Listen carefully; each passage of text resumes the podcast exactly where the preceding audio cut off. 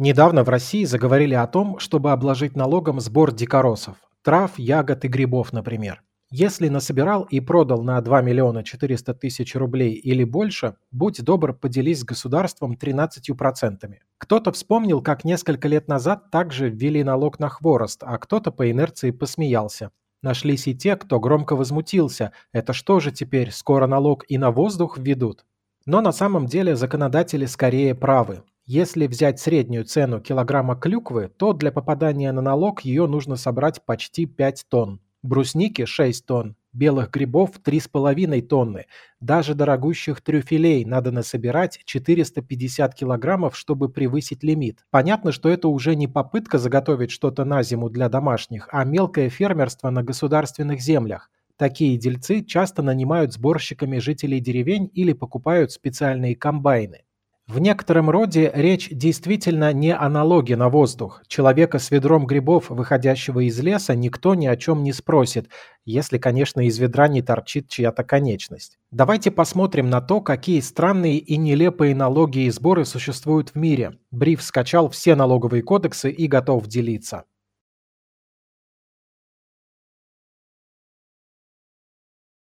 В мире полно мест, где существуют очень странные налоги и сборы с граждан. Часто им есть объяснения, но не всегда они актуальны.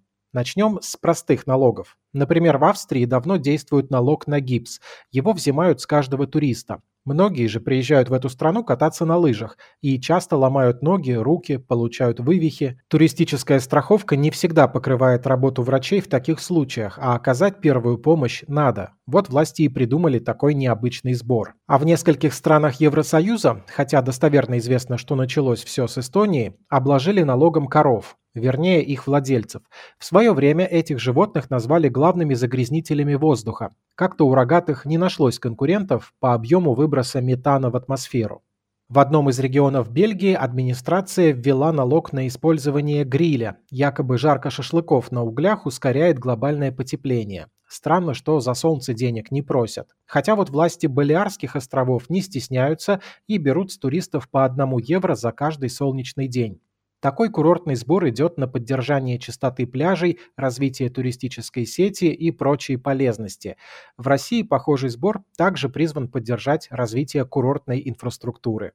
Где солнце, там и тень, и тут мы обращаем свой взор на Венецию, где владельцы зданий, тень которых падает на муниципальную землю, должны платить налог.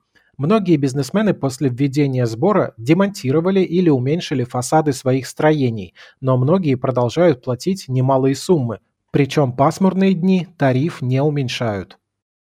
В Армении действует налог на пыль. Многие города там задыхаются от нее, поэтому с каждого гражданина берут по 30 копеек в пересчете на наши рубли. Деньги идут на оплату труда уборщиков улиц, иначе бюджет не потянет.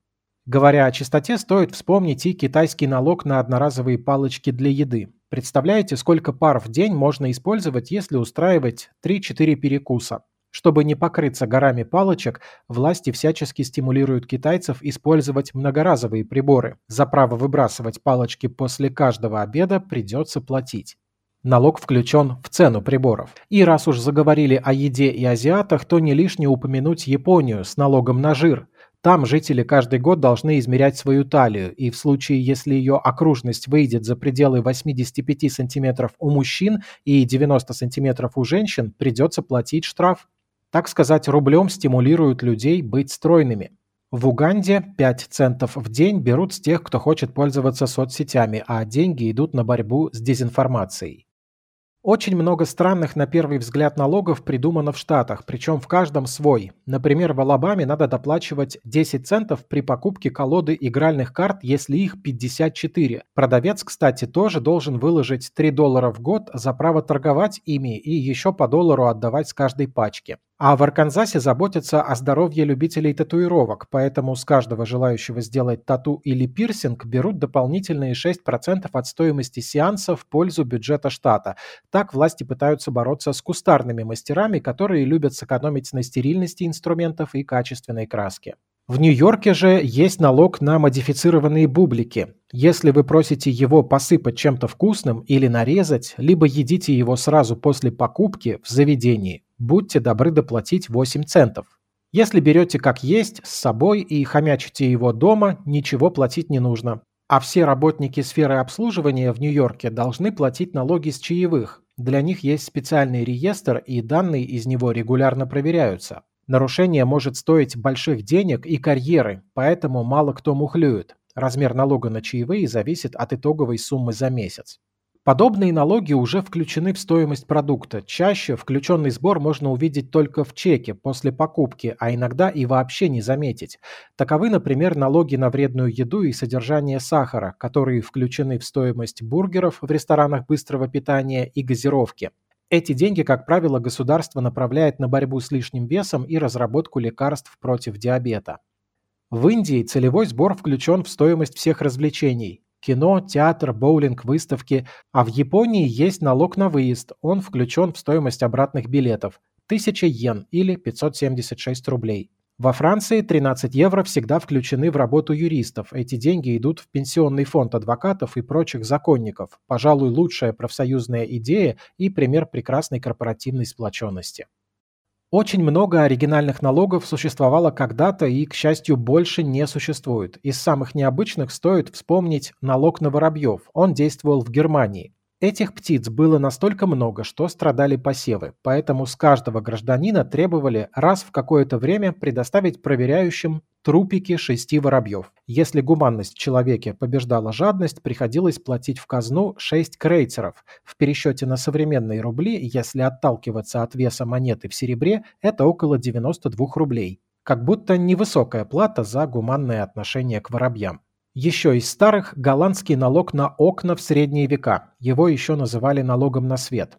Он привел к тому, что многие закладывали оконные проемы кирпичами, лишь бы не платить. И налог на жизнь, который взимали со всех без исключения в Англии XIV века. Он привел к массовым бунтам. А самый известный из ярких примеров – мочевой налог римского императора Веспасиана, который приказал собирать дань со всех посетителей общественных туалетов. Те самые «деньги не пахнут», на которые построили Колизей. В Османской империи правители брали с подданных налог за порчу их зубов. Якобы простые люди были виноваты в том, что в столовых сладкая и вредная пища, от которой разрушались резцы начальников а в Тибете брали налог на нос, чем он длиннее, тем больше сумма. Там же на военные нужды брали налог с ушей, монета за каждое. В случае отказа отрезали ухо. На территории России и Российской империи тоже существовали необычные налоги. Один из самых старых – налог на преступление. Проще говоря, возможность откупиться от обвинений. Чем богаче и статуснее жертва, тем больше приходилось платить. Затем только во времена Петра I был введен банный сбор. Плата за чистоту тела взималась соответственно доходу налогоплательщика. Чем ты состоятельнее, тем крупнее налог. Заплатил и мойся спокойно. Причем неважно, в своей бане или общественной. Кстати, одновременно с этим был введен штраф за разрушение бани, чтобы никто не хитрил. Своего рода отрицательная процентная ставка тоже изобретение Петра. Если кто-то хранил деньги под подушкой или в земле, а власти об этом узнавали, с таких скрывающих брали налог. Деньги должны работать, был уверен император. Ну и раз речь зашла о Петре, нельзя не вспомнить налог на бороды. Хочешь носить растительность на лице – плати в казну. Кстати, еще Петр брал дань с некоторых жителей Башкирии. Сумма определялась цветом глаз. Чем они светлее, тем больше сумма. Так на этой территории пытались ограничить проживание некоренных башкир, у которых глаза, наоборот, очень темные. Сто лет назад на Алтае брали деньги с тех, кто полоскает белье в речках. Мало похоже на заботу об экологии, но зачем ввели такой налог, неизвестно. Налог на развлечения взимали с 1918 года. Неважно, о чем речь – лекции, цирковое представление, дискотека или концерт. С каждого билета какой-то процент шел в пользу государства. Чем дешевле был билет, тем большая доля отчислялась в казну. Например, при цене от 10 до 80 копеек забиралась треть стоимости. Деньги шли неимущим в приюты и дома престарелых. Отменили налог лишь в 1975 году, но оставили для кинотеатров 55% от стоимости билета. После войны Сталин разрешил крестьянам разводить домашний скот, производить мясо, молоко, яйца и торговать этим, а также овощами и фруктами со своих участков. Позже Никите Хрущеву не понравилось, что этот сектор в тени и его обложили налогом. Какие-то суммы брали с каждого плодового дерева, с каждой головы скота и в целом с разведения огородов. А в 1961 году в Советах ввели налог на тунеядство. Статья 209 Уголовного кодекса РСФСР гласила, что при отсутствии рабочей занятости в течение четырех месяцев гражданин наказывался исправительными работами. Таких направляли на общественно полезную деятельность. Не работать было нельзя, вот почему и эскортниц не было. А статья номер 12 Конституции гласила, труд в СССР является обязанностью и делом чести каждого способного к труду гражданина по принципу «кто не работает, тот не ест». В СССР осуществляется принцип социализма – от каждого по его способности, каждому по его труду. Не хочешь – не работай, но будь добр – плати. В зоне риска оказались цыгане, маргиналы, домохозяйки, которые могли позволить себе сидеть дома за счет других родственников, а также люди свободных профессий – актеры, художники, музыканты, поэты и писатели, ну и, конечно, спекулянты, проститутки и ремесленники-кустари. Если исключить из списка проституток, то можно провести аналогии с современными самозанятыми. Хотя, но нет, лучше исключить. Статью о тунеядстве отменили лишь в 1991 году. Даже Виктор Цой успел пострадать от нее. Именно для минимизации негативных последствий он устроился на работу кочегаром, а творить продолжал в свободное время. А вот Иосифа Бродского в свое время отправили трудиться в колхоз в Архангельскую область на 5 лет. Он не роптал, написал там около 80 стихотворений и позже называл этот период одним из лучших в жизни, вошел в гармонию с природой, что называется. От этой истории осталась расшифровка занимательной сцены из суда, на которой Бродского судили за тунеядство. Давайте послушаем отрывок из инсценировки стенограммы. Роли судьи Бродского в 2000 году исполнили актер Михаил Казаков и саксофонист Игорь Бутман.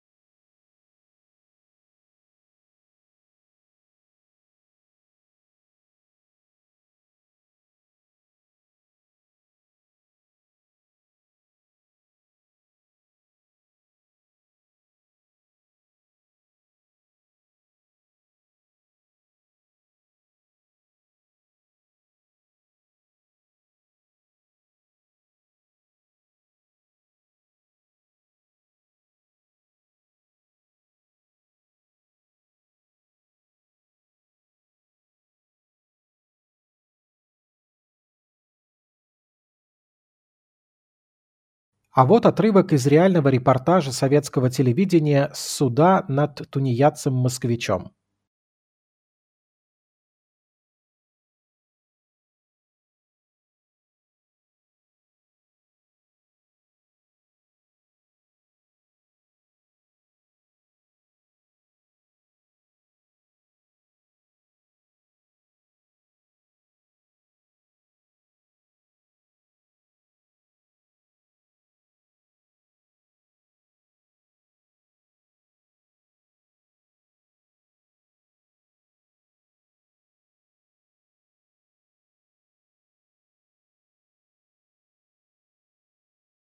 Но самым громким и неприятным для людей в Советском Союзе был налог на холостяков.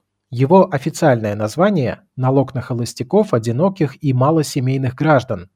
Его начали взимать осенью военного 41 года. Ставка составляла 6% от доходов, но при зарплате меньше 70 рублей человек освобождался от этой повинности. А при зарплате меньше 91 рубля, но больше 70, ставка была чуть ниже – Взимали сбор с бездетных мужчин от 20 до 50 лет и бездетных замужних женщин от 20 до 45 лет. Для сельчан его даже повысили в 49 году до 150 рублей при отсутствии детей, а 100 и 50 рублей должны были платить соответственно те, у кого были один или два ребенка. От уплаты освобождались только те, кто завел троих и больше. Состояние здоровья было уважительной причиной, с бесплодных денег не брали. Студентов облагали ставкой пониже.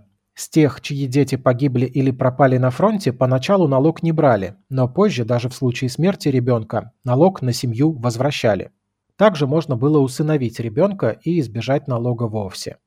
Спустя годы разрешили не платить налог монахам и монахиням, принявшим обет безбрачия, и молодоженам в первый год семейной жизни. С предложением вернуть такой сбор уже в наше время выступали Дмитрий Медведев 6 лет назад и церковные деятели, периодически. Кстати, в быту этот сбор называли налогом на яйца, потому что мужчина должен был платить его независимо от нахождения в браке, а женщина могла не выходить замуж или развестись, если детей нет, и не платить дань. Целом, так себе мера стимулирования рождаемости, ведь иногда на свидание как раз могло не хватать той суммы, которую нужно отдавать в качестве налога. 6% от зарплаты. Примерьте на себя. Почувствуйте удар по семейному бюджету. Из недавних инициатив российских чиновников и депутатов стоит вспомнить предложение Антона Силуанова, который размышлял о введении налога на воду для офисных работников, которые пьют ее на работе. Если увидите здесь логику, напишите, пожалуйста, в комментариях. Некоторые деятели предлагали собирать деньги с тех, кто использует российскую землю для организации частных пикников, а Российский союз правообладателей предлагал ввести налог на интернет, чтобы компенсировать ущерб от пиратства. Чуть ранее похожая инициатива исходила от режиссера Никиты Михалкова. Он продвигал цифровой сбор по рублю с каждого компакт-диска и любого другого носителя информации. В общем, были бы люди, а креатива для введения налогов всегда хватало во всех странах и в любые времена. К счастью, прослушивание подкастов абсолютно бесплатное, хотя люди в наушниках представляют угрозу дорожному движению, и с них можно было бы... Ладно, ладно, молчу. Сам люблю ходить под музычку. Слушайте бриф на всех стриминговых платформах. Сергей Чернов специально для InvestFuture.